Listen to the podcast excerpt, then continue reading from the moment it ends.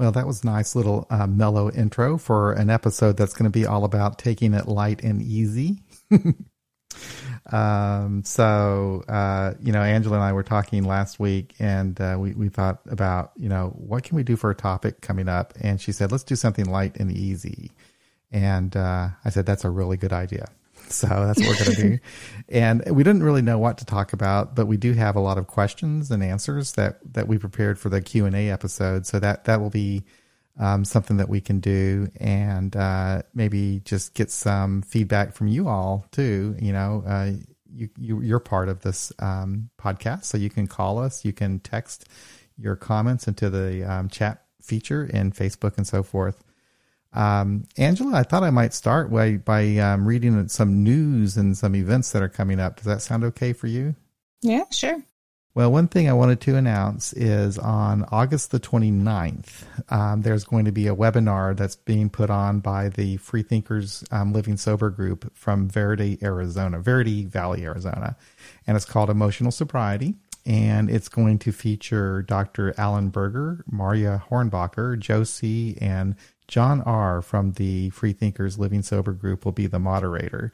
And that's going to start at noon um, Pacific Daylight Time. It's going to go from noon to three. That's so that's three to six Eastern Daylight Time. And so that should that should be pretty good. That should be pretty interesting. Hey Tracy, how you doing? Good to see you there. And so, yeah, and Dr. Allen Berger, he wrote a book on emotional sobriety, and there, in his website, it's got some really interesting information. I think that we talked about that at one time. And then Marya Hornbacher, if you're not familiar with her, she wrote the book Waiting, a Nonbeliever's Higher Power, and her writing is just wonderful. So, and she's a great speaker, so that should be really an interesting um, thing to do. And you can register for that. Um, just go to the um, oh gosh, I'll put a link out there for you so you can find it. But um, it's also, if you go to the events page on the Secular AA website, you can find it as well. But here's a little link. There you go. Cool. Go there. Yeah, you can register for the thing. I'm already reg- registered, but yeah, I am cool too. But you got it in there. yeah, so people can find that. And then something else I thought I'd announce. This is hard to believe that this is happening, but on September the 2nd, AA Beyond Belief will be five years old. We've been doing this Whoa. for five years. I know. Can't believe that it. Is wild. Yep. The first podcast episode was September 13th of 2015. And it was like a little 15 minute blurb I did of uh, talking about what I thought the podcast would be and so forth. And you know, it's interesting. It, it's actually unfolded the way that I thought it might. You know, um, it's it's an opportunity for people to share their stories as you know um, secular people in AA, and uh, we've kind of branched out a little bit. got to interview some authors, and uh, we did movie reviews, and now we're doing live streams. So we've done some different things, but it's been a lot of fun. It's it's hard to believe it's been five years. So in September, Angela, we're going to have to do some sort of special episode or something to celebrate. That sounds good. We'll figure that out. we have several weeks to figure it out. Yeah, we do have several weeks. It'll be here before you know it, though. Mm-hmm. And then um, I this, I'm just going to talk about this because I think this is really interesting. I got a letter from the um, London um, Freethinkers group. It's called the London Agnostic Atheist Freethinkers Group, and they were the group that actually um, were responsible for getting the Godword pamphlet published by the General Service Office in um, England, in the United Kingdom. And they wrote me, actually, they wrote a letter that we're going to post on the AA Beyond Belief um, website on Sunday but they were writing in response to John John H's um, blasting of the of the Godword pamphlet. He called it the Godword delusion. He wrote a thing about it where he just kind of blasted it. And they wrote a very nice response to it. But what I really liked about it was the history that was contained in their letter. They went through, I mean, real a lot of detail about what was involved with getting that pamphlet published in the UK, and it wasn't easy. It wasn't easy at all. And it didn't turn out the way that they wanted it. Um, but they did feel that it was a good start.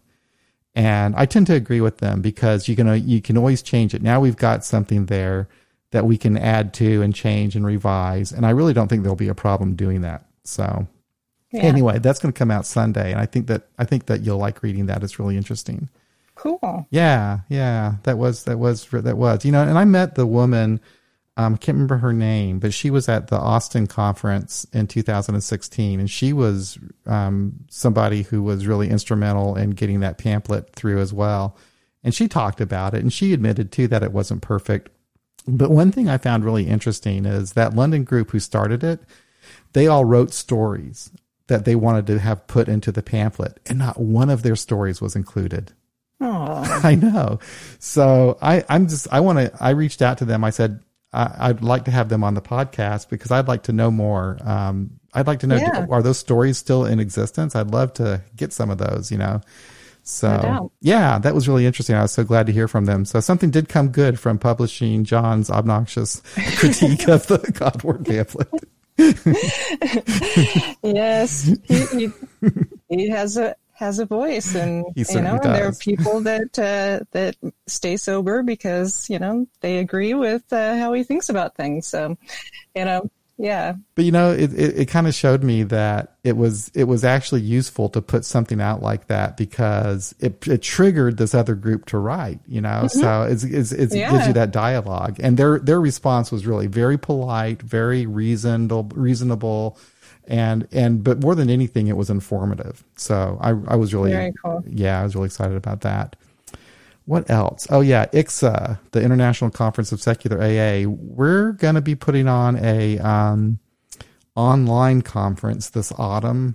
Um, we don't really have a date yet for it, but it's going to probably be at towards the end of October, and it'll be like um, oh, kind of like just a mini conference, but it'll be online. So there'll be speakers, there'll be panels, and that kind of thing. So we'll put more information out about that. And if you're interested in participating, um, I'm sure that there'll be room um, for that. So that'll it'll probably be done on Zoom or something along those lines.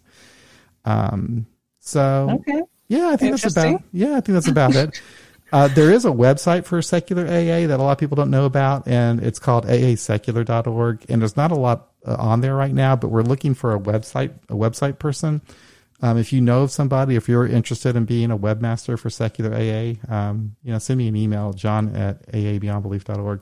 But right now, the one thing that is on there that I did work on was I put up um, a pretty comprehensive list of online meetings. It's by by certainly it's not complete, but there's a lot of good online meeting information on there and any other event. And if you wanted to add an event on there, you can add your own event. You can add your own online meeting. So anyway, oh, cool, yeah, yeah. nice. So there's a little bit of news for you. Anything that you want to talk about, Angela, that you that you know of going that's going on that people should know about? Um, no, Okay. I think you covered everything that I know about. okay. I, I will say happy birthday or happy uh, anniversary or milestone to all the people in our community that is celebrating one today and in the last week. Um, I did see today, particularly, that there are a lot of them in our Facebook group, and uh, and that's really cool. So Yeah, I, Yeah. That, that was really nice to see. Um, yeah, there were four or five or six or seven uh, people that were celebrating anniversaries in the Facebook group. So that's, Yeah. that's fun. That's always good to see that people are getting some support. Here, here's a link to the events page at um, the Secular AA website there for you. okay, cool, So, shall we get into the questions and answers? sure. Well, I've got a list of 20. I've crossed out I've crossed out some. Um, I think I'll ask you an easy one first and it'll it'll it'll probably trigger some good discussion, I'm hoping. Okay. And I don't know if I've ever if I've ever asked you this one, but what was your first AA meeting like? What were your first impressions of the meeting, Angela? Your first meeting. Okay. Well, um, like the first meeting when I got sober, yeah. um, because the the first meeting that I went to, I mean, yeah, there there I could take this several ways. You know, there was Al- Alateen, and so that was um, you know, um, an introduction to AA. So I went to technically some AA meetings uh, through that. Um, but um, the first one, so I got sober in September, um, but in January, uh, there was a major event that happened that uh, made me uh, know, you know, that I needed to to get sober, um, and uh, so that's when I looked up AA and um, to see if they'd become, you know, any less uh, religious. and um, and there was the, you know, a newcomer asks pamphlet, and and it, it says something along the lines of that AA is open to to all people, uh, you know, all religions and non-religion, or something like that. Um, and uh, and so I'm like, yay, you know, they've, they've progressed. And I went to a meeting and they were godding all over the place. Yeah. And so, yeah, so I'm like, okay, this is not for me. Um, and so I think at that point I went and found a boy, um, at the bar. Um, oh wow! who uh, had mentioned something about needing to drink less, and uh, and talked him into uh, trying to stay sober with me. So so we were you know sober you know a sober couple for like a month, and then uh, decided that we were you know able to handle that, and so you know therefore we must be okay, and went oh. back to oh. to drinking. yeah, yeah, and uh, so then I didn't um, attempt again until. Uh, after Burning Man um, that year, because I mean, really, mm-hmm. if you're mm-hmm. going to quit, you might as well, you know, wait till after Burning Man. That's my logic. Sure. Um, but um, yeah, um, in September of uh, of uh, 2006, yeah, um, I was walking home from the bar, and I was. Um, I was still coherent enough to know that I was so so depressed and to you know consider um, uh, taking a leap off the bridge um, oh, man, over the Boise River. Yeah, yeah. and uh, and so I'm looking, and you know, and yeah, and there was just part of me that um, that wanted to live. So um, I ended up going home and uh, and uh, calling the suicide support hotline and uh, talking with them, and they directed me to the lo- one of the local emergency rooms to get uh, checked out um, for you know detoxing and all of that stuff, and uh, and then I went to a, a place that uh, that at that time it doesn't exist anymore, but that it um, it was kind of like a, a safe house type place for people who had either mental health or, you know, whatever um, emergencies, and uh, was there for um, a couple of days, and then got out and went to my first AA meeting, and it was in the basement of a Mennonite uh, fellowship and uh, just these awful creaky stairs that were too narrow. I mean, they just were not up to code in any way. and um, and I chose that meeting because uh, you know probably a, almost a decade before. Um, it, couldn't have been a decade. Uh, so probably like five years before, um, a friend of mine's boyfriend got sober, and uh, he talked about this meeting in particular um, having good snacks. And oh. so I decided on my meeting based on snacks. Yeah, and um, you know, and it was scary, but um, it was one of those ones where they go around the room and you have to introduce yourself and say, you know, that you're an alcoholic. And so each person goes around and, and does it. They don't say sobriety dates, which some meetings do, but this one was just the, and, uh, you know, and I said it and I don't know, something about it made me feel at home. And it could have just been like from my Alateen years that, you know, it felt familiar to me. Um, and, uh, and I, you know, listened in the meeting and they called on me, even though I didn't raise my hand, um, or, you know, volunteer.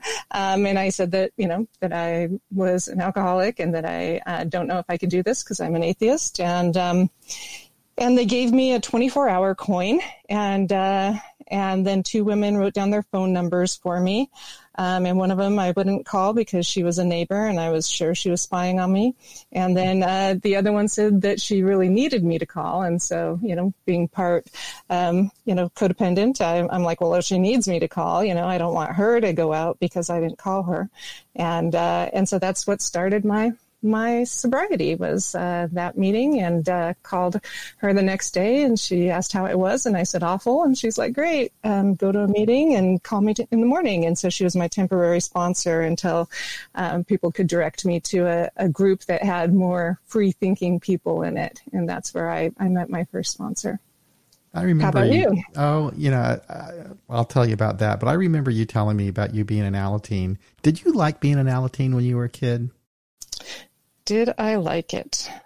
Um, yeah, actually, yeah. I well, when I started, I was I think I was 12. And so, and so, yeah, so there were, there was something about it. Um, I think it's, it's really more helpful for kids in that age group. Um, as well, so younger younger teens, um, barely teens or preteens, um, and uh, yeah, it gave me some people to hang out with that that it, felt normal to talk about, you know, your parents being alcoholics ah. and the stupid things they did, or yeah. you know, not visiting you, or you know, um, yeah. I bet that was a. I bet that was a relief. It probably yeah, gives you some good skills for later in life too. Well, that's that was the idea, but a lot of us ended up in AA. Some of you still end up in AA anyway. So yeah, I remember one one of the uh, teens being the speaker at the annual conference and, and uh, them asking what she wanted to do when she grew up. And she said, hopefully not be an AA. There you go. um, but uh, yeah. Um, so yeah, it was it was good. I think um, that I did a lot of social stuff with those those guys. We went to like the local conferences and hung out and went to the pool and, and things, you know. Um, and uh, the uh, the Alateen sponsors were were cool people. Um, and uh, and oh, I remember one of them gave me a sponsor bear. Um, did you ever have sponsor bears? No, I never heard of such so a thing. So it, it, was a teddy bear that had a um, a T-shirt on it that said sponsor, and then you'd squeeze it, and it'd say things like "one day at a time" and uh, "take it easy," and you know all the slogans. So yeah, so it was a, a, a speaking sponsor bear. Pretty clever. And uh, yeah, yeah. So that was fun. Um, but yeah, that's kind of my my um, take on it. There was some difficulties I saw as I, I got older. I remember at 14 noticing uh, some of the other kids in the group uh, spending what you know my adult self would probably say uh, too much time with some of the the guys in AA. Um, and so, you know, um, but uh, in general, I think for preteens, it, it really was a, a good place um, to to feel normal at a time when you're you know not feeling normal. And then you know sharing things like yeah my mom threw all my dad's stuff out on the lawn and nobody's talking about it and he just passed out there and blah blah blah. And, and uh, you know and I got all of my mom's stash out and put it next to you know the sink so she'd actually drink it because she's being such an awful person um, when she tries to get sober, um, and uh, you know, so things like that. It was it was a uh, it was good for me at least. I think. Okay. Ed Bree said that she, she, has a daughter in Alateen. Uh, her Alateen daughter is one of us, and the non Alateen daughter is one of those weirdos who can drink one glass of wine at a meal. How about that? Interesting. yeah. Well, my first meeting, Angela, was um, I think I've talked about it before, but it was um, first of all, I went I went there a couple of times, maybe three or four times uh, to the door, but didn't actually go in. I was just it just was kind of freaky for me to actually go into the go into the meeting itself. Right. But uh, then I was fired from my job. They confronted me um, about my drinking and ended up firing me, and that's what actually got me to go into the meeting itself. And I was the first one in the room. Uh, nobody else had gotten there yet. So it was just me in a small room, and they had the 12 steps and 12 traditions on the wall.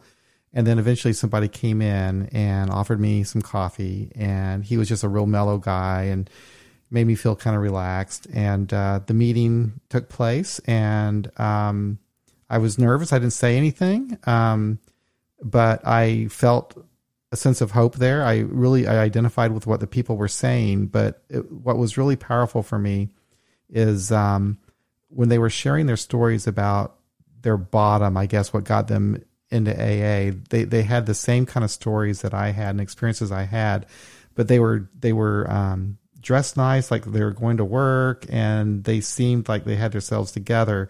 And I think that's what connected me with this sense that there was something there that could help me. Um, I, I, at the time, I, you know, I didn't grow up in, in a religious person at all. I didn't go to church. I was kind of totally ignorant about religion. And, but at the end, when they did the Lord's Prayer, it totally shocked me. Totally shocked yeah. me. I think that was the first time ever in my life I actually held hands and prayed with people.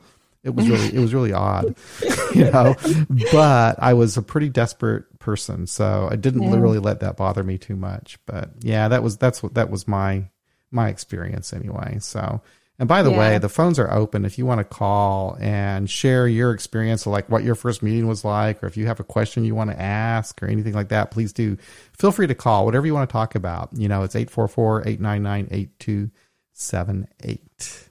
Yeah, I was prepared for it since I went to Alateen, so I knew that that was going to be there. Yeah, yeah. You were, I, I guess. Or I you were hoping that they would. might have kind of Yeah. toned it down a little bit. Yeah, since they were getting all over the place at the last one, then you know, pretty sure that the Lord's Prayer was going to be there. But uh, I didn't say it. I, I did held hand, hold hands and just uh, sat there. Um, and uh, and yeah, and it was actually hopeful when you know I think a, a month or so later, someone you know came up to me and said, you know, one of these days you are going to have to start saying the Lord's Prayer, and and I, I think that's that could be one of the things that kept me going to AA as an atheist was like, no, I'm not. And so in order to prove that, it requires me to stay in AA. Right. I can't just get sober and leave. Uh, you know, that proves that I can get sober without God, but, uh, but it doesn't prove that, you know, the Lord's Prayer thing. So, And So, speaking yeah. of that, speaking of the God thing too, um, I have a question here that is often debated in the Facebook groups. Oh, Yes, it is. Um, what are your thoughts about spirituality? what are my thoughts about spirituality? Um, Tough one. Yeah, that that is because um, I I don't know. I don't usually debate it. No, Um, I, I try to stay out of those debates you know, too. So, so it's like it's not really that important to me what uh, what other people uh, think. It's just if uh, if they they want to you know make me think uh, like them or insist Right, that the way they me. think about. Right. So yeah, so I, I often disagree with with people even in the the group and stuff who say, well, you know, yeah, this or if you believe in this, then you're not Right. uh, an atheist or you're not this or, or whatever. You know, I, I just find most of that really uh, not helpful. Um, so, so yeah, I, I don't know. I, I guess, you know, if, if using the term spirituality is helpful, then cool, use it. Um, I know that uh, some people hate that word more than God, um, you know, so they're okay with using like God language, but they don't like the word spirituality. And, and so there's, there's all sorts of, you know, different uh, ways to think about it and, and consider it. Yeah. Uh, for some people, they really like the term spiritual because as most of them say, it comes from, you know, a Latin word that means to breathe and, you know, you know, so there's, you know, things like that that can be helpful in it.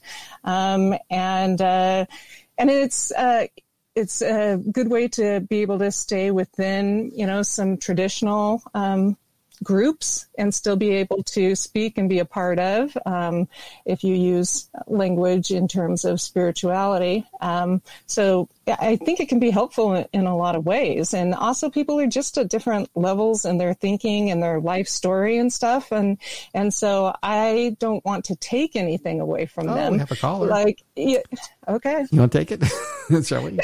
I hope Sure. if this is the person I argued with last week, I will apologize to him. Okay.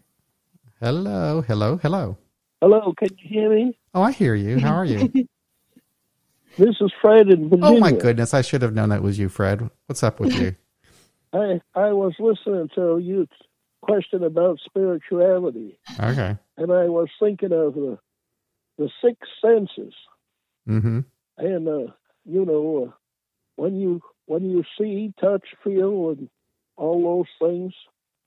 But when somebody smiles at you, it's out of the realm of feelings.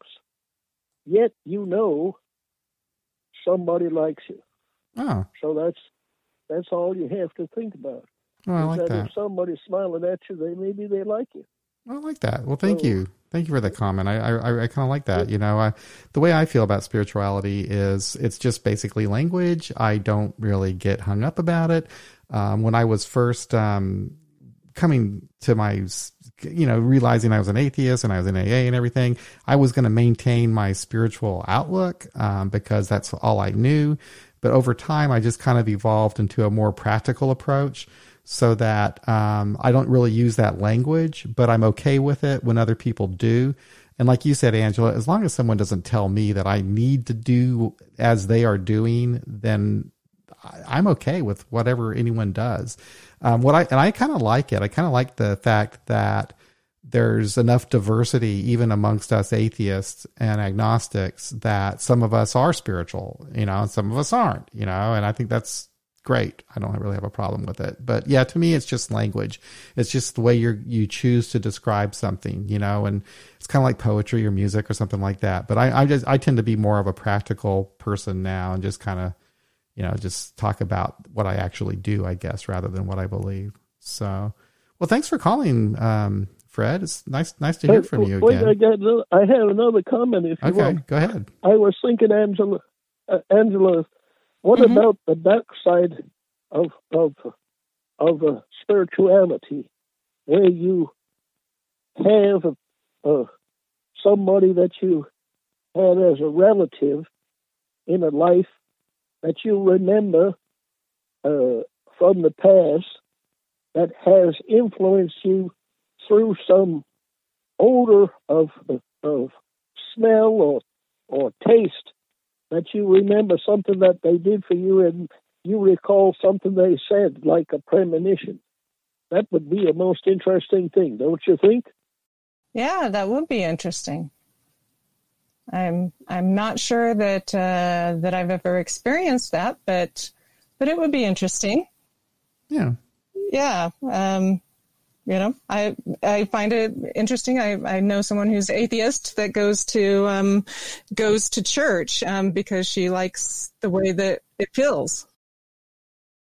The community. Yeah.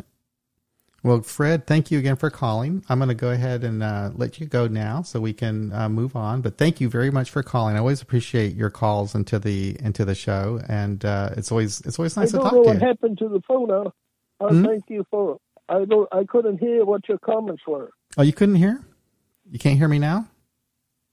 You know, uh, I, I, barely, barely, barely now. I don't know what happened to the phone. I'm sorry. Okay, it's okay. I, I it's, wish a good, good show. Thank all you. All right, take care. Take care, Fred. Bye bye. Yeah, you know, I try something different with the phone every once in a while, and uh, like, there's two ways. Of, this is really kind of geeky. There's two ways of doing the phone. I'm not going to get into it. I'm trying. I'm trying way two, which is a little bit different. Okay. I'm trying to get a better quality, but anyway, there you go. so Sonia, I did. She came to her first um, meeting. I am I getting this right? She she okay. She went to some traditional meetings, but she was turned off. Um, so she learned about secular meetings, and she came back.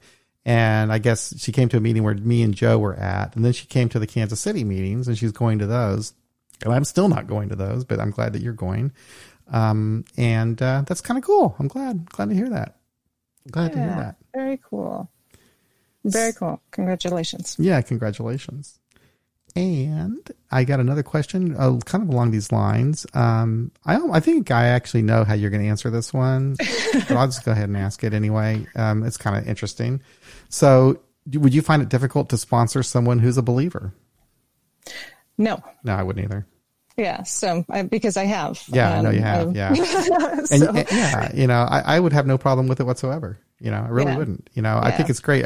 It's easy for me to see. You know, like if someone if someone um, relies on a power grid of themselves that's external from them to um, do the same things that we do, um, I'm fine, great. You know, I, I I would encourage that. You know, I would have no problem with that either. So, and I know it works the other way too. I mean, there are people out there mm-hmm. who are believers who wouldn't really have any issue sponsoring someone who doesn't believe. So right, yeah, yeah. there there are you know lots of people like that as well. But yeah, um, one of the people I'm sponsored, it's been over ten years now, um, and she's LDS um, Mormon, and uh, yeah, and so so, and we we differ um, politically in just about every way, and uh, and yet this um, this works really well, and I learn a lot from her. Um, as well, um, and she's contributed to my sobriety. Um, it helped me to think about things in different ways, and and uh, continue to seek out alternate ways of explaining things. Um, and uh, and I so I think it's helped a lot of people. Um, so not just her and I. Um, but yeah, I, I, think we all do basically the same things. Um, ideally, um, you know, I am a little biased in thinking that uh, because um, a lot of us um, who are secular have to translate things uh, that uh, I feel like we have a better idea of what uh, the steps are about and um, and uh, the principles behind them and such.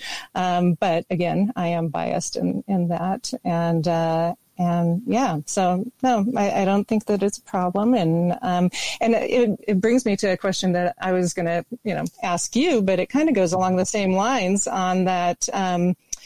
Like uh, I've seen a lot of questions uh, in our group about sponsorship uh, during the you know pandemic. So new people coming in, uh, discovering secular AA and and uh, your podcast and uh, the group and stuff, and wondering how to get a sponsor um, or you know go through the steps. So I wondered what your thoughts were about about you know as a newcomer if you were coming in right now what do you think would be uh, the best way to uh, approach that. It's really interesting that there are people that are coming into AA, their first experience with it being online through the Zoom meetings. And that is really interesting. You know, um, it does give you a whole different twist on things. Um, you know, I guess that, uh, I guess I did benefit from sponsorship when I was, when I was, uh, getting sober early on um, and I had different sponsors during different phases of my development, I guess. In the very beginning, though, my first sponsor was the guy who walked into my first meeting with that with and offered me the coffee. And he was so great during those first, you know, nine months, I guess, when he just basically encouraged me to just go to meetings. He said, "Don't you worry about anything else; just go to meetings." And he and and he was right. That's really what I needed at that time was just to kind of go to meetings and kind of soak things in. But then after a while, I did move on to another sponsor where we we because uh, I was interested in in doing the steps like I've been hearing other people doing, and and you know it was helpful. We did it the way that we did it back then. But I would say for someone now, um, you know, I, I, I wouldn't rush. I don't think you need to really rush into it. I think you might I think I think there should be some caution. Um, I think that you know I would recommend going to meetings and getting to know people, and maybe maybe you can you can make friends um, from some of the people that um, from these meetings. You know, a lot of the meetings will um, people will talk and chat afterwards for ten or fifteen minutes, and and uh, you can also even ask during a meeting, you know, um, if if if anybody would you know be willing to talk to you afterwards, and, and people would be. Um, and that that would be a good thing to do and then maybe establish some trust you know and uh, if there's somebody that one where you're comfortable with the person then then that you might that might be a good uh, fit where you, that person can help you um, through the path that they've traveled you know um, so I think I think that would probably be a good approach. I, I would be, I, know, I, I, I always I always caution um, when with sponsorship. I, I don't I don't think that I don't think it's um, I think that more than more often than not, it's a good experience, but you do have to you do have to be somewhat careful. But um, I think maybe I don't know maybe online is a little bit safer. I don't know, but um, yeah, I don't know if that's a good answer or not. But then what, what, once you get a sponsor uh, and it's someone who is familiar with going through the process of the steps in a secular way, um, just remember that they're just sharing their experience, and your experience might be similar to theirs. It might be very different than theirs. Um, but that's all we can do with each other is share our experience, and that's what a, a good sponsor will do. Is this was my experience. This is how I went through it, and they just kind of guide you through um, the process. You know, based upon their experience, and um, you know that's that's how I see it anyway. So. Right. Yeah. Our stories or our experiences, our superpower. Um, a friend Eli likes to say. Um, but yeah, I, I would go along the same things. Um, what I'm noticing is that, uh, you know, if you're new, uh, going to Zoom meetings and uh, finding a couple that you really like and consistently showing up so that people can get to know you. Um, you know, and it's pretty much the same in, you know, when we're doing in-person meetings is that oftentimes people will, you know, help you out and, and uh, give you their phone number to call and stuff. Um, but, you know, some of the, some of us don't always do it right away because we've seen so many people go in and out. And, um, and so seeing, you know, someone show up consistently at a meeting um, helps us trust that this is something that, uh, that you want to do. Um, and so, yeah, so getting to know people um, that way is is one way, and and hearing their stories and seeing if you know um, it sounds like they you know would be able to help you. You know, they, it might not be a good fit or a good match. You know, maybe you're somebody that really wants somebody who's kind of more like a, a boot camp drill sergeant type thing, um, because you know that's what you need. You need more discipline in, in your life, um, and so that person would you know there are people like that that can help you out. Um, uh, for a lot of us, for me, I did not need that. I already have that in my head, and so I needed somebody who could um, who could uh, show me, you know, unconditional positive regard, I guess. Um, and that's, you know, what I sought out and, and what I've received in both of my sponsors. Um, and, uh, and then as far as like taking steps, not everybody does, you know, it's not like a requirement, uh, nor is getting a sponsor. Um, you know, if you're, if you're really struggling, then I would definitely try to get uh, mental health um, therapist first, um, and uh, and then you know if you you know and then go that direction um, because uh, that might actually be more helpful. Um, but I am seeing people um, starting, you know, secular step groups um, where they talk about the steps, and so that's one way to go about it. I I know, you know, of at least two in in the California area right now, um, but uh, but I know that there's there's several going on. Also, if you're attending meetings, I know, like in the Sober She Devils, that some of the women in there, um, just a few of them, got together together um, on their own and went through staying sober without God. And so they did the steps using that book in a like three to four person small group format. And so that's another way. And so if you're interested in, in something like that, bringing it up at the group that you're zooming into regularly might be a good way to um, to do that. Um, so, and then in, as far as sponsorship in general, I'm finding um, now, particularly during the pandemic, that um, that I, I, see a lot more of um, like just peer advising rather than thinking of things in a sponsorship type of a a um, a pattern. So, you know, the traditional sponsorship is somebody who's got a little bit of time and has done the steps, and then they take you through the steps and blah blah blah, and um, and then it it just always feels kind of like a, a hierarchy. Um, you know, even if it's not intended to.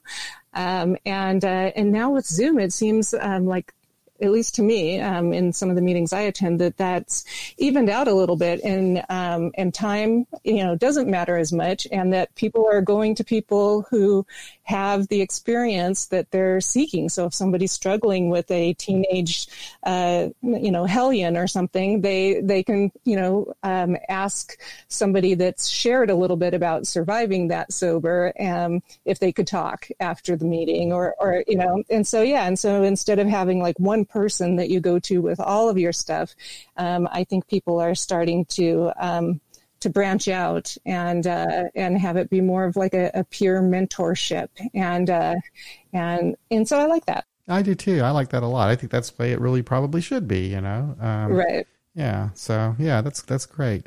Ed is, has a comment going back to can an atheist sponsor someone as a believer? He says as an atheist he can help anyone, though he prefers to help agnostics and atheists. He was even called a God fearing Christian once after a meeting. But this is what he wrote that I found really interesting. He says, The language I use is neutral in viewpoint. I talk like an agnostic without coming off as an agnostic. You know what? I can do the same thing. I, I find it, you know, that's that's so interesting. I, you know, it's kind of funny. Um, every once in a while, I've I, like I've done this a couple times.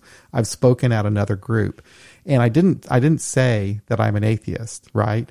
But I go through my story and I even talk about the steps a little bit. I never mention God or anything. And nobody, nobody's the wiser. No one thinks anything. you know, right. they don't, they don't pick even, they don't even pick up on that I'm an atheist. You know, right. so, but and I and I gave them a, a completely secular, you know, version of my recovery. So yeah, I I can do that too. I think that's really cool that you know that you do that, Ed, because it's Yeah, you know, it almost is. If you just stick to, you know, your experience and what you did, it's pretty much the same as someone who might believe that there's a God that's helping them with it. So those are, that's really interesting. Good comment. Good comment there. So I had another silly question. I'm even afraid to ask it. I will go ahead and ask it though, and you don't have to go into a lot of detail on this one. But what rules should we have for an AA Facebook group? Oh man. wow. Because um, our group basically has no rules right now, other than yeah. it's like you know, try try just be decent. But I don't know. Yeah, that doesn't um, work. yeah, it, it, doesn't work to just have a be decent because that means a lot of different things to, yeah, it does. To it does. all of us. You have to be um, kind of specific, don't you? Yeah, yeah. So um, I think that uh, that yeah. Um, so some open mindedness, definitely, but um, I would probably ask some questions um, when people ask to join and uh, have it that they agree to these, uh, to be polite and to, you know, like if a moderator, um, you know, take something down, don't argue with the moderators, you know, things like that, you know, some, some basic like group moderation stuff.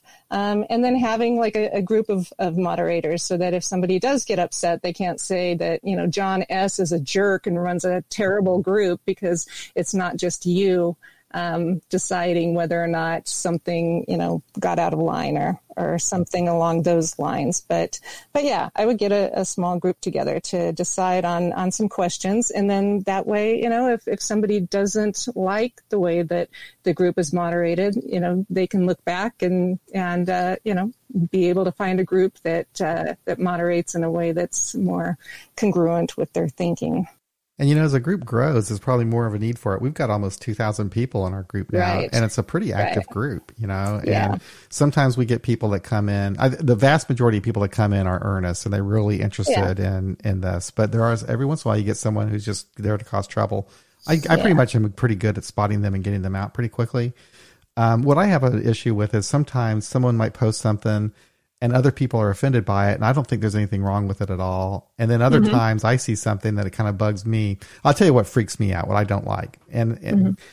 pictures of jesus freak me out i don't know why yeah. i hate them um, mm-hmm. you know and, and people will sometimes post like a funny comic of jesus doing something and mm-hmm. they just freak me out i just don't like those but um, but I know that people sometimes that are just being funny, you know. But I don't know, it mm-hmm. just bugs me for some reason. Yeah, well, and you can put it in there, and and there are other groups that they can post their funny pictures of Jesus in. So that's the other thing is that it's like this isn't the only group out there, and if it doesn't suit you, then there are lots of groups. I guess um, it's the religion bashing that kind of bugs me. It's like you know, yeah, I might even agree with you. I don't, I'm not crazy about religion, but that's not really what this is about. You know, it's you know, so that's that's almost like talking politics, almost. You know.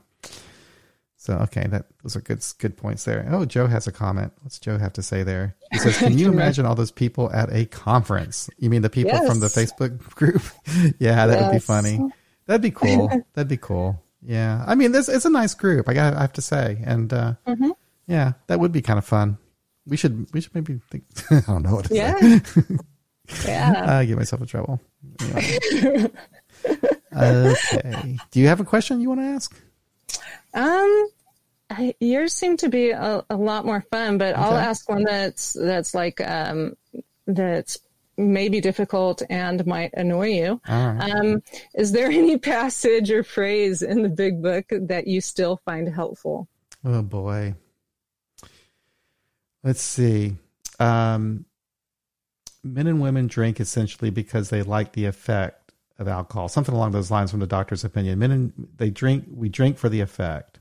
Mm-hmm. And then after having had one, um, something happens in the bodily and mentally sense, something along those lines. But I can't, you know, it's, it's I'm, I'm kind of proud of myself. I don't remember it verbatim anymore, but I think that, that would be, memorized. I think that would be, that would be a good one that, um, uh, from the doctor's opinion, I guess that just comes to mind. But, um, the the other one that I don't even agree with anymore, but it does give me pause and causes me to think is selfishness, self-centeredness that we think is the root of our troubles. And and it's like, you know, I have to be careful with that, I guess. I mean, mm-hmm. that was something that I um, relied on a lot in my like my third, mm. fourth year in the program. And in in one sense it was bad because I saw myself as a selfish bastard and Right. I was beating myself up a little bit. But the, Yeah. on the other hand, it was good because it did cause me to stop and for, for it was which was new for me to stop Mm-hmm. and actually look at my reactions um, Mm-hmm. and my relationships differently. Yeah. Um, I think I would word it different now, um, but yeah, I think I would say something like we lacked self awareness. Um, because you know there's a positive and you know and a negative to it but yes, you know well, that's what i think you know we were seeking is you know is some self-awareness. So both the positive and uh you know because a lot of us i know for me it was difficult for me to be able to list you know if i'd been asked a, a you know a bunch of good things about myself um, when i first got sober i mean you know my sponsor had to work with me on um, on not uh, beating myself up like you Yeah. know liter- literally she she'd you know tell me to um, to stop um, putting myself down and, Yeah. and then I'd be like yeah that's stupid of me to put myself down all the time and she'd be no, like I understand. you know so yeah so I I do it I right often hear women that will say, you know, that um, you know they, they couldn't relate to the big book because it was written by these egotistical guys and everything, and they're Mm-hmm. they're they're from where they were coming from. It was more that they needed some lift, they needed some self esteem. Like Yeah. I was the same damn way. I Yeah. did not like myself. I had very low self esteem. I was Mm-hmm. very withdrawn. Um, I was I was not the egotistical person. I was maybe egotistical in a different way, but I was not the power driver. I was not that type of a person at all. And um, but unfortunately, what I did is um, I tried to fit into that concept. But yeah, I that that was a that was a big that was a deal for me too. And and I had to be it was and also suffering from depression. It was kind of a difficult deal to, to go through. But yeah, I, I'm with you on that. I like that self awareness, lacking self awareness, self awareness, because that is true. I mean, I, I did. I mean, especially when I was drinking, there wasn't there was really never any thought of, you know, um, why I'm reacting as I am. You know, there was never any introspection whatsoever. You know, when I was drinking, I'm sure that's true for any of us. So yeah, that's a good question. Actually, very good question. Um. Okay. Uh, here's kind of an interesting, kind of could be a controversial question, I suppose. Should AA World Services publish a new book that addresses the program of recovery? uh, yes You think so? yeah I mean why not Yeah. Uh, I mean they have a publishing house or you know I know they're a like publisher, they're- but they like haven't published anything since seem like- 1970 yeah. something. Yeah. yeah like why why shouldn't they it doesn't mean that you know that they have to like burn and destroy all the the old versions of of the book you know? So yeah i mean they could even just you know do a whole new book you know that's uh that's about alcoholics anonymous and you know and we won't refer to it as the big book. It'll you know it'll be this book. Um but yeah I think they would be that's smart more to do that. yeah more contemporary and you know talks a little bit more at least about you know what uh, our you know the advancement and growth of understanding addiction or you know substance use disorder or whatever i mean we've come a long ways uh, since uh, the book was written so um so yeah and more contemporary stories uh, you know It would be so easy to do. There are so many Yeah. talented people in the fellowship, and Yeah. they have the resources. They're like you say, they're a publisher, right? They they have the resources to do it, and why not? I mean, good God! I mean, and, and it could be written in such a way that um, it is more inclusive of everybody, and and a more more uh, modern language. And I mean, I could just I could just see it. But yeah, the last time they really published anything, I guess that was addressing recovery was um, Living Sober, right? Mm-hmm. And that was in the 1970s, I guess the mid 70s or something along those lines. I Yeah. can't remember. Yeah, so that's the last time, and I don't see any reason why they couldn't do something like that. The only thing they publish nowadays are um, pamphlets, you know, and nobody ever Yeah. really re- reads pamphlets. So, yeah, I think that'd be a good idea. That would be a good idea. And Joe says, "Who in the world would write it?" That's a good question. How would that even be done? Um, how how was it done in the the first time? You know, it's it's like a bunch of uh, you know several people, and then one person is kind of like the main person that tries to keep the voice together, but doesn't do a very good job of it. Um, but yeah, you know, just uh, you know, people uh, people were very opinionated, you know, all of us. Um, and so, yeah, so we just all throw in what we think it should be and, and they get some editors and piece it together. And I mean, it's just not that hard. No. It's, it's you could like do it a, as like know, a committee. You could have like one main guy or girl or whatever write it, and then they bring it to the committee. You know, another thing you could do is like do like a wiki. You know, put it on put it online and have people from all over the world um, add to it you know? It could be like a living document. You can just keep adding to it or something like that you know? You could do both you know? Have a book that uh, from a committee and you can do a wiki online or something like that. But you know there should be something other than the grapevine that that gives voice to the fellowship today you know um, our current experience today. And uh, especially with the medium that we have now that where anybody can kind of write something you know? So right. but yeah I, I think i think that i think ideally it would be getting someone who knows how to write um, and getting a diverse group of people together who could um, come up with a nice book, you know, and then take it to the general service conference and have everybody, you know, go through it and uh, prove it, whatever. And there you go, get your book. I mean, the Grapevine publishes books all the time, so yeah, yeah, it can be done. Good question, though, Joe. And um, yeah, interesting. I thought that I thought that's how you would answer that one. Robert B. Since AA claims not to be a religion, there is no reason not to update, revise the book, since some claim it is only a guidebook. Some claim it's only guidebook. Yeah. Since AA claims not to be a religion, there's no reason not to update the book. Yeah, I mean, yeah, yeah, you're right. I I see what you're saying because by by if you if you're if you're not if you're a religion, then mm-hmm. like you can't change the Bible, it's right? A, yeah, it's a yeah. sacred text. Yeah, because so the Bible, yeah, it's not a sacred text. Like, yeah, yeah, yeah. That's a good to, point. If they want to show that they're not a religion, they would put out something. Yeah, so you would you would evolve over time with new information, yeah, put new stuff text. out. Yeah, yeah, good point. So I mean, you can have it as a historical document. I yeah, that, I agree. I think most people would agree with that. That it's you know useful for a historical document and and would be uh, I pr- I probably would use it a lot more if that were the case. Uh, you know, I'd be like, oh, look back here, they thought this, you know, and this is how we think of it now, and blah blah blah. But um, yeah. yeah. yeah, yeah, I do. I, I find it kind of weird that. Um, I don't use it anymore myself personally, and that my group doesn't use it. And I and I cause sometimes I have the feeling that nobody really uses it anymore, but I know that's not true. Every once in a while, I'll run into somebody who thinks it's a great book. So you know, different yeah. strokes for different folks. Right. So, yeah. I this is a good question. I my thoughts on this one. I don't know where I feel anymore, but what are your thoughts about anonymity? And, and I can't. I have a hard time pronouncing it. I thought you were going to say Eminem. I'm like, well, you know, he's an interesting rapper, and he's no um, anonymity.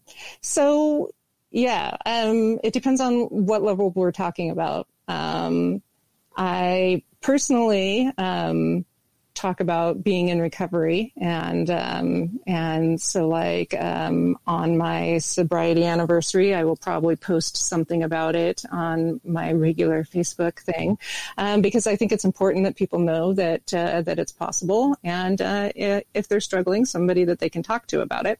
Um, as far as other people's, I, I, don't feel, or I, I feel like I need to honor their anonymity, as in, you know, not walk up to them at the grocery store and say, "Hey, that was a great meeting the other day," or you know, or post something on their Facebook or anything like that. Um, and you know, and I have uh, been around long enough to have people, you know, message me and ask me, "How do you know this person?" or something like that. And I just generally say that we have mutual friends, um, and uh, that that kind of stuff, it's it's usually pretty easy to you know because I belong to several anonymous groups, not just uh, 12 step groups. Um, and uh, yeah, so in general, I'm like, just don't ask that if you come to one of my gatherings where they know me from. Ask them what they do or what do they enjoy in life or, you know, what's their philosophy about soda pop? I don't know. Um, so, so yeah, so along those lines, I, I I do also think that um, that you know not uh, the anonymity as far as you know press, radio, and films is in you know you and I don't claim that we are AA, exactly. and so the stuff we discuss on here is you know is the the truth, and we're the the voice.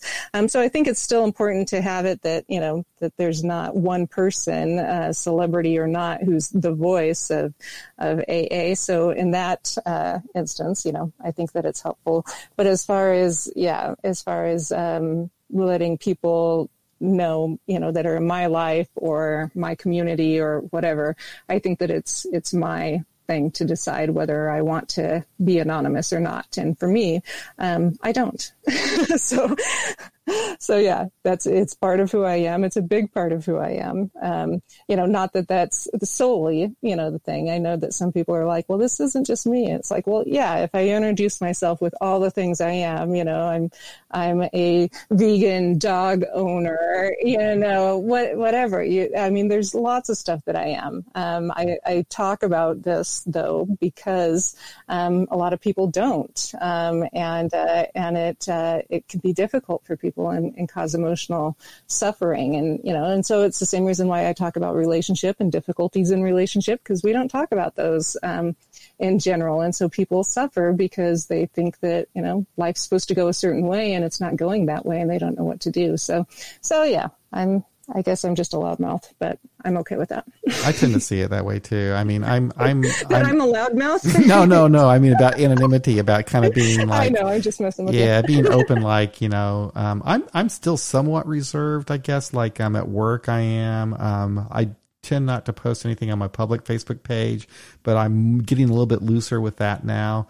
Um, I, I I don't think I would have too much of a problem at work but that's not really the anonymity that they're talking about. You know, when I when I when I read the anonymity tradition, it's more about like um, not being a promoter of AA. You know, and mm-hmm.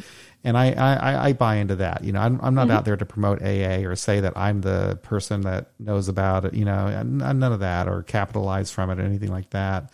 Um, yeah. So yeah, I'm I'm pretty anonymous, I guess. You know, on the podcast, I don't use my last mm-hmm. name. Mm-hmm. Uh, there's right. been a few times when my anonymity was broken, but that wasn't a big deal to me. Um, I don't know. I'm like what Ed says here. Let let uh, eliminate the stigma. Um, I, I, I do mm-hmm. believe that we should should be open when it makes sense to be open. You know, yeah. um, not not well, to you can just say recovery. You know, it, it's yeah. really you know you don't have to say that you know you're a member of Alcoholics Anonymous. You know, like. Psst, I'm a member of AA. Yeah. I mean, you know, uh, for me, sometimes it's been embarrassing, um, not because it's a, a, you know, meeting for alcoholics, but because of this, the, you know, uh, religious um, aspect. So that's actually been, you know, the, the main times that I've not shared, you know, ab- about it or that I've been worried about it or whatever is because of the, you know, what people think about AA.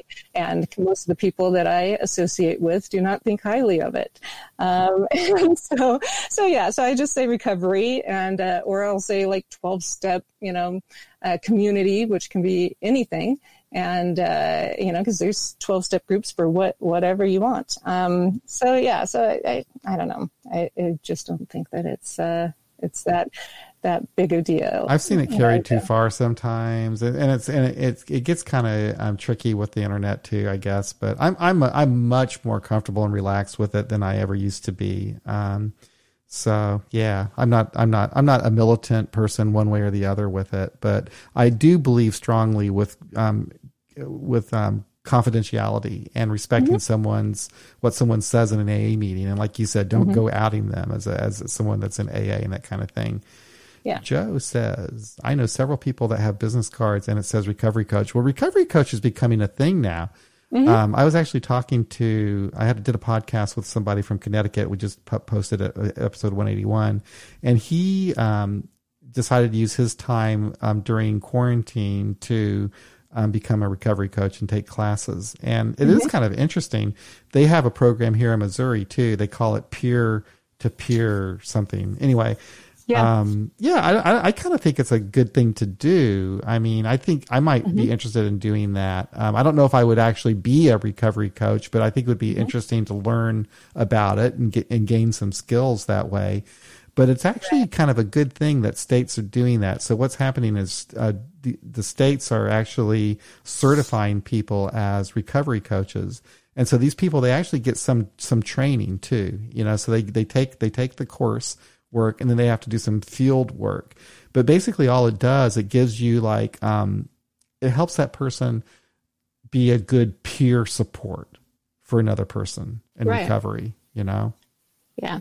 Yeah, no, I, I, think it's I think it's interesting because I've considered it as well because it's basically what I do. I just don't get paid for it. Um, but uh, yeah, I think it would be great uh, um, in the sense that it would give some of these people who do sponsor um, some actual training and how to you know work with other people in a way that um, is not emotionally coercive or um, possibly you know abusive. Um, so I, I think it's a good idea, although um, I think that you know there's been some difficulty uh, within the counseling sector on you know what these positions are and what they mean. Um, but I, I, think they're going to become more prevalent uh, because it is a way to get more people help um, for a lower cost. So just like you know, nurse practitioners and you know um, that kind of stuff are going to become more prevalent um, because they'll go to places and, and do the kind of care that um, somebody with a PhD, or, I mean a MD, can't afford to do because they're paying off school loans. Um, so yeah, so I, I think it's going to be used more in that aspect, um, and mm-hmm. they are using them in like the emergency rooms and things yep, like that. That's right. Um, having that's right. people go, whereas they don't, you know, allow AA. Plus, you can't say it. right. know, I'm here with AA to help so and so, you know, but a peer recovery coach could do that. So. Yeah. Now, Tracy has a question. I think that you're going to be better at answering than me. But are there any non-recovery resources, authors, books, podcasts, etc., that you turn to for inspiration and insight? I know that you do. Yeah, um, I, I, listen to a lot of them. Um, so I'm trying to pick a, a couple. Um, I like Being Well with um, Rick Hanson and Forrest Hanson. Um, he's a, uh, a, psychiatrist, I believe, um, and it it uh, integrates a lot of mindfulness um, with neurobiology, and uh, and so that's been very helpful to me to understand that um, that connection, and it's you know, and I like the science behind how he explains some mindfulness concepts. So it it helps me to because I, I have like a little woo uh, factor in my mind that when I hear some things, I'm like, oh, is that woo woo? And uh, and I, you know, um, yeah, and so I'm like, I'm not putting any sort of rocks, you know, on different parts of my body to try to heal myself. Um, but that's not not what it's like. So I, I really like um, I like that. Um, I you know I look at a lot of stuff on on trauma. So um, I like uh, what is it, Gabor Mate and uh, Peter Levine, Waking the Tiger. Um, I like uh, The Body Keeps the Score with uh, Dr. van der Kolk. Um, those are some of the things, uh, the books and stuff. Um, Alanis Morissette, I've mentioned it before. She has a podcast called uh, Conversation with Alanis, and she has a lot of experts on there, um, including I think all of the people that I just mentioned, uh, maybe not van der Kolk, um, where she talks with them about different aspects of um, um not necessarily recovery, but um, betterment or you know uh, mental health stuff or relationship or you know all of those things that that I guess some people would consider in the spiritual realm. And she you know and I think she uses um, spiritual language when she's talking about it quite a bit. But um, but you know I, am able to translate so I, it doesn't bother me. Um, but yeah I really like her um, her podcast as far as uh, uh, you know a betterment or um, or whatever that kind of stuff well, something I'm doing now, is not really um, in the way of like recovery stuff, but um, I'm taking a course right now on Coursera that I'm mm-hmm. enjoying. Mm-hmm. It's it's about writing, and I'm and I'm reading a book about r- trying to improve my writing, and oh yeah, it kind of helps me. I, I mean, I like doing it. It just gives me something to do that takes me out of. It, it's something I want to get better at anyway. I'm interested in it, and I and when I'm focusing on that, I don't really think about you know the the clamor of the world and all of that. Right. So right. Yeah. A, a book in that area that I like is uh, The War of Art. Um, it's like breaking through the blocks and win your inner creativity battles um, by Steven Pressfield. Oh, that sounds and, good. Uh, yeah, and so you know, so I'm that's reading right now. I'm reading On Writing Well by William Zinsser. Uh, yeah. Have you read yeah. that? I've heard of it, but yeah. I haven't read it. It's no. kind of good. Well, cool. we've gone over an hour. That's pretty good. Um, yeah, it's been fun. I've enjoyed this conversation. I hope that uh, you all, and, and, thank you for your comments. Thank you for the call, Fred. Um, those were great questions and comments that came from the YouTube um, and Facebook chat. That's really great. Um, it's kind of fun to to have this opportunity to spend this uh, evening with you guys and um, have this uh, have a little meeting and have a little party. so there we go. We're gonna dance ourselves on out of here. That's it. It's another episode. We'll be back again next week, and uh, of course, I'll be posting some other episodes here during the week as well. So y'all take care. Have a good night. We'll be back again next week. Bye bye. Bye bye.